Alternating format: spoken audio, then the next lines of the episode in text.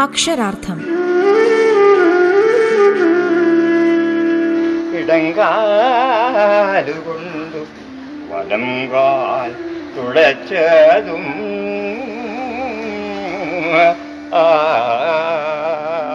അയ്യപ്പ പണിക്കർ കവിതയുടെ ചാരുരൂപം.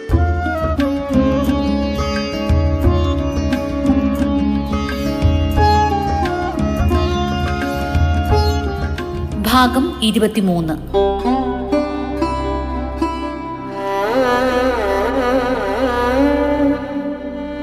പണിക്കരുടെ കാവ്യബിംബങ്ങൾക്കും സവിശേഷതകൾ ഏറെയുണ്ട്. ഞെട്ടിയുണരാൻ വിളഞ്ഞു കിടപ്പൂ തൊട്ടിലിൽ താനേ ശയിക്കും ശവങ്ങൾ. എന്നതുപോലുള്ള നാനാർത്ഥങ്ങളെ ധ്വനിപ്പിക്കുന്ന കാവ്യബിംബങ്ങൾ പണിക്കരുടെ കവിതകളിൽ ഏറെയുണ്ട്. എങ്കിലും അദ്ദേഹത്തിന്റെ കവിതകൾ അടിസ്ഥാനപരമായി ഇമേജിസ്റ്റല്ല. ചിത്രത്തേക്കാൾ ശബ്ദത്തിലും അർത്ഥത്തിലും പദവൈചിത്രത്തിലും വൈരുദ്ധ്യത്തിലുമാണ് ആ കവിതകളൊന്നാകെ രസിക്കുന്നത്. ഭാഷാപരമായ സവിശേഷതകളിൽ ഊന്നിയതുകൊണ്ട് പണിക്കരുടെ കവിതകൾ രൂപമാത്ര പ്രധാനമാണെന്ന് പറയാനുമാകില്ല. കവിത പ്രാഥമികമായും ഒരു ഭാഷാ വ്യവഹാരമാണല്ലോ രൂപമല്ലാതെ മറ്റൊരു ഉള്ളടക്കം അതിനുണ്ടെന്ന് പറയുന്നത് അതിഭൗതികമായിരിക്കുന്ന ഒരു വാദം മാത്രമാണ്. കവിയെ സംബന്ധിച്ച് ഭൗതികവാദം കാവ്യരൂപത്തിൽ ഊന്നുന്നത് രൂപമായി മാറാത്ത മറ്റൊരു ഉള്ളടക്കം കവിതയ്ക്കുണ്ടെന്ന് അത് വിശ്വസിക്കാത്തത് കൊണ്ടാണ്. സൂചകത്തിന് കിട്ടുന്ന പരമപ്രാധാന്യമാണ് കവിത എന്ന സാഹിത്യഗണത്തിന്റെ സവിശേഷത തന്നെ.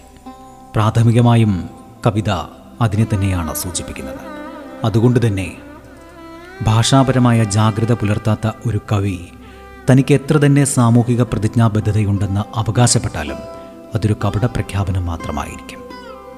കാരണം സമൂഹത്തോടുള്ള കവിയുടെ കടപ്പാട് ഭാഷയോടുള്ള കടപ്പാടിന്റെ രൂപത്തിലാണ് പ്രത്യക്ഷമാകുന്നത്.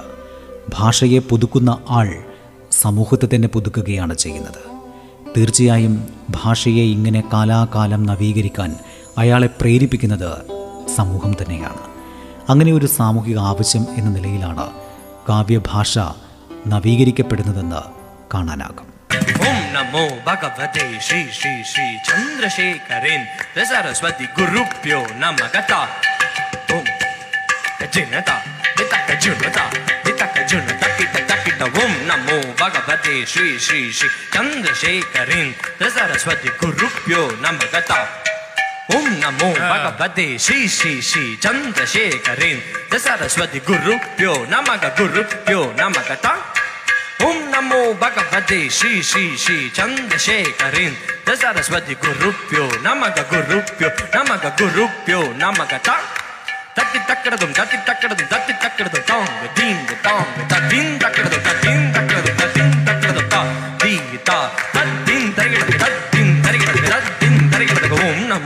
Tatin Shri Shri Shri Chandrasekharin Dasaraswati Gurupyo Namaga Tang Tatin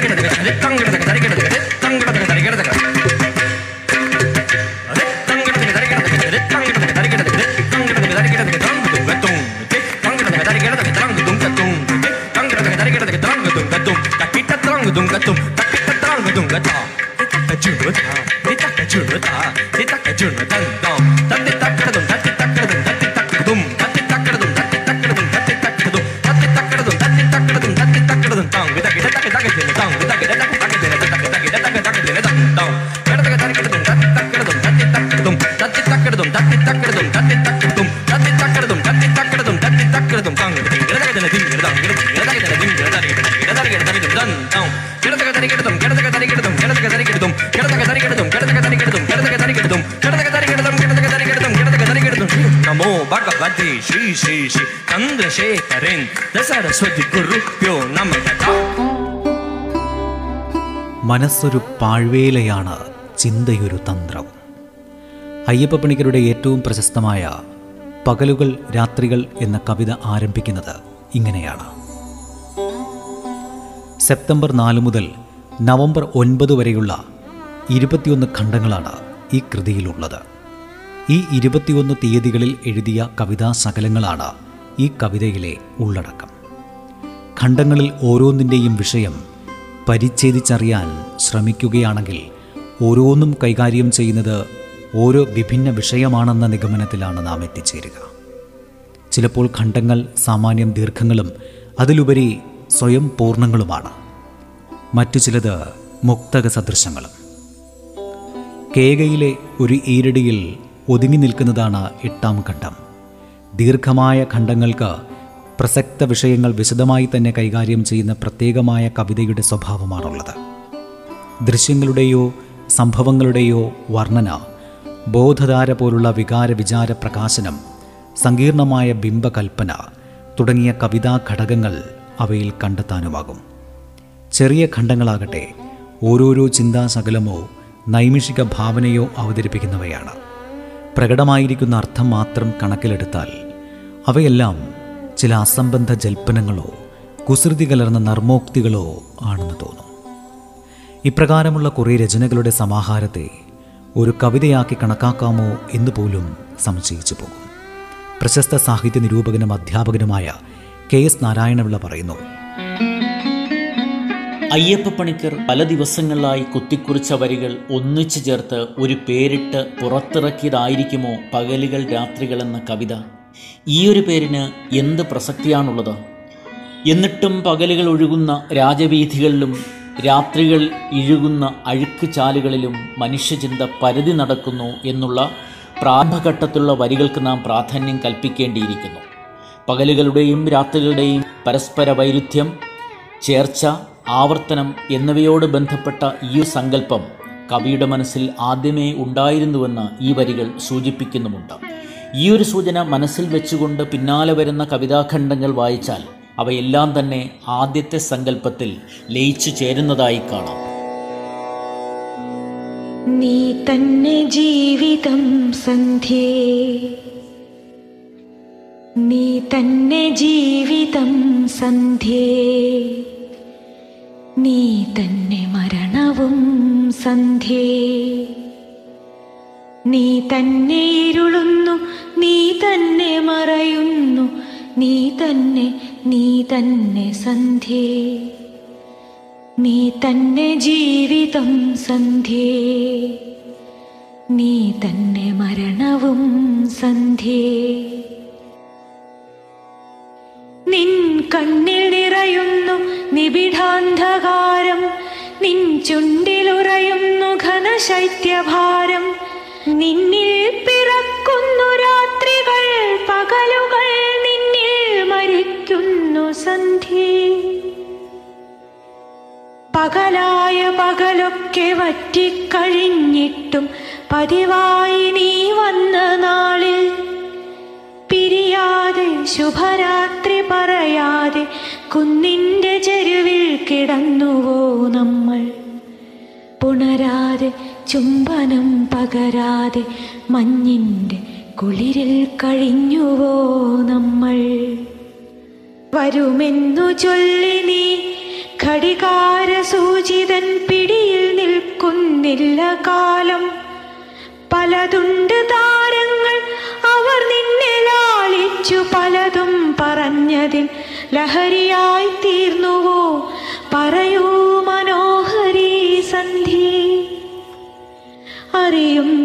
ഞാനിന്ന് നിന്റെ വിഷമോർച്ചയിൽ പിടയുന്നുവെങ്കിലും സന്ധ്യ. ചിരിമാഞ്ഞു പോയൊരിൻ ചുണ്ടിന്റെ കോണിലൊരു പരിഹാസമുദ്ര നീ കാണും.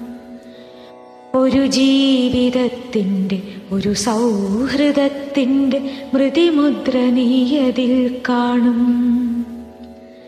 നീ തന്നു ജീവിതം സന്ധ്യേ. നീ തന്നു മരണവും സന്ധ്യേ. അക്ഷരാർത്ഥം ഇടവേളയ്ക്ക് ശേഷം തുടരും. റേഡിയോ കേരളയിൽ നിങ്ങൾ കേട്ടുകൊണ്ടിരിക്കുന്നത് അക്ഷരാർത്ഥം.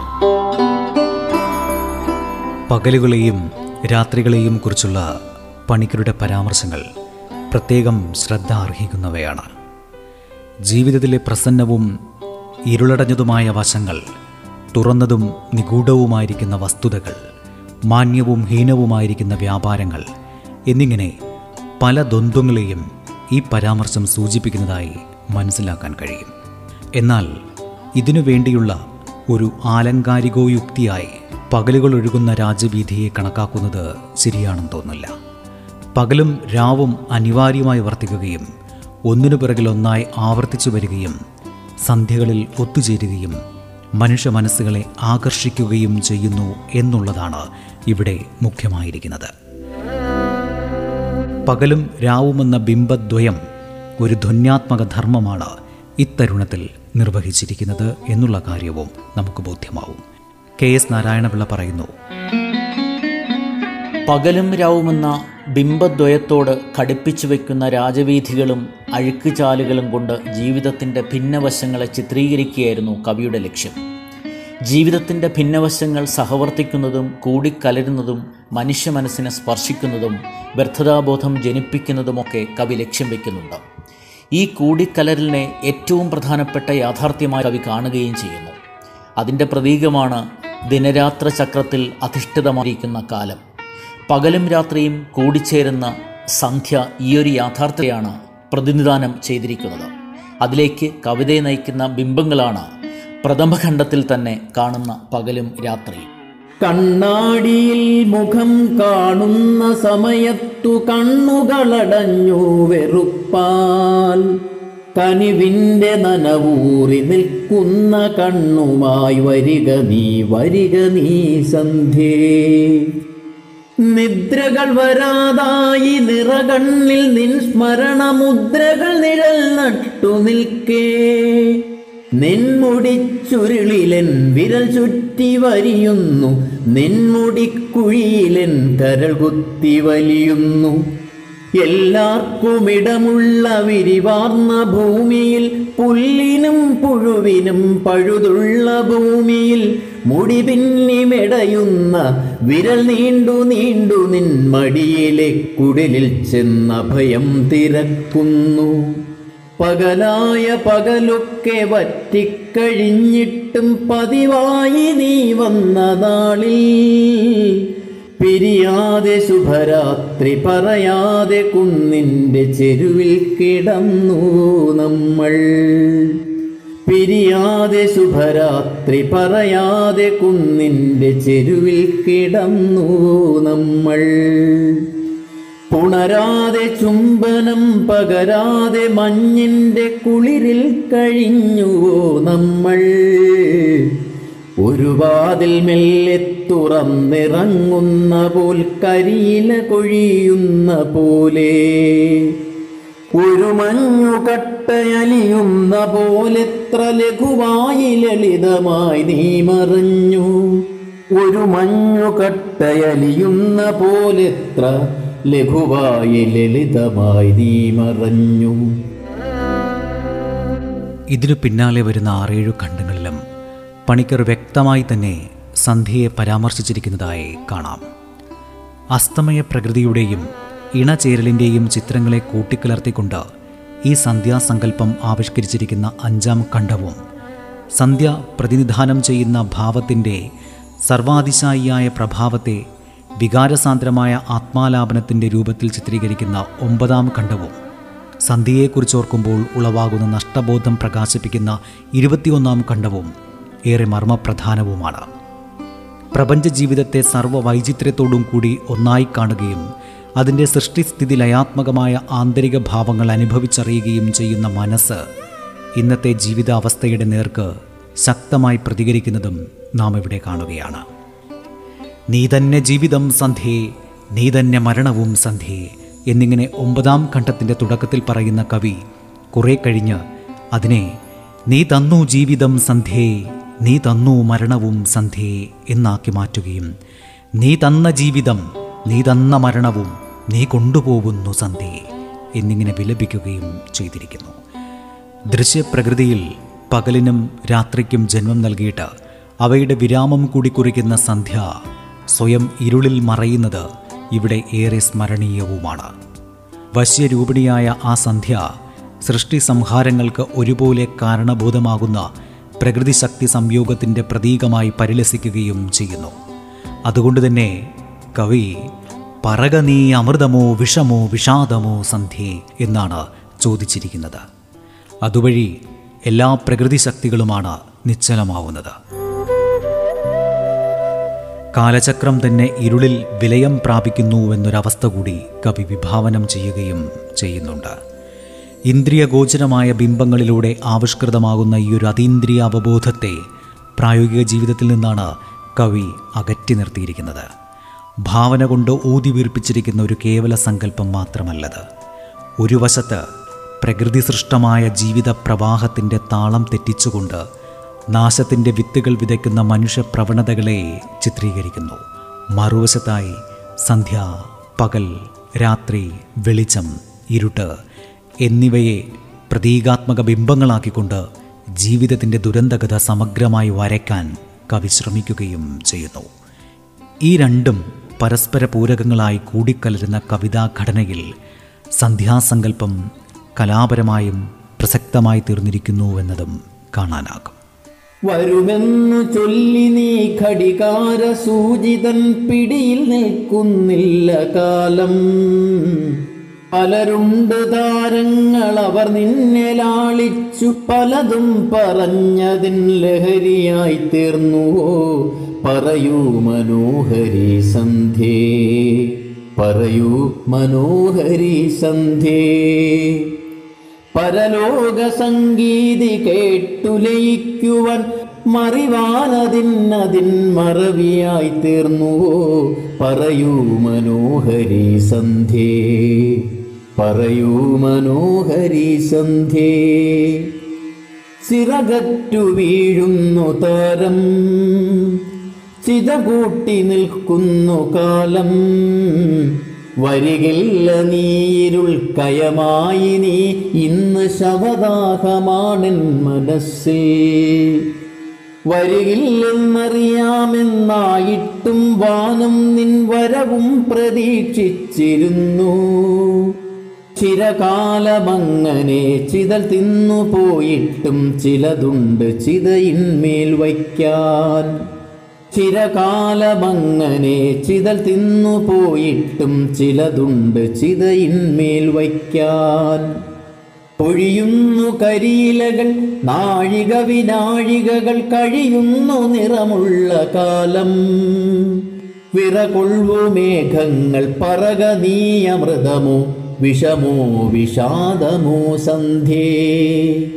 വിറകൊഴു മേഘങ്ങൾ പറക നീ അമൃതമോ വിഷമോ വിഷാദമോ സന്ധ്യേ.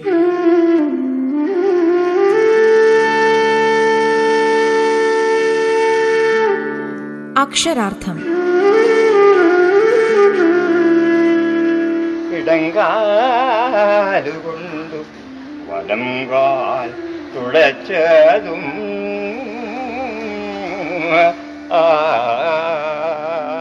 അയ്യപ്പ പണിക്കർ കവിതയുടെ ചാരുരൂപം. രചന പി എൽ വിജയകുമാർ. ശബ്ദ സാന്നിധ്യം ഹിഷാം അബ്ദുൽ സലാം. ഗായത്രി ശബ്ദമിശ്രണം ഡേവിസ് ആന്റണി. അവതരണം ആഖ്യാനം ഉണ്ണി പ്രശാന്ത്.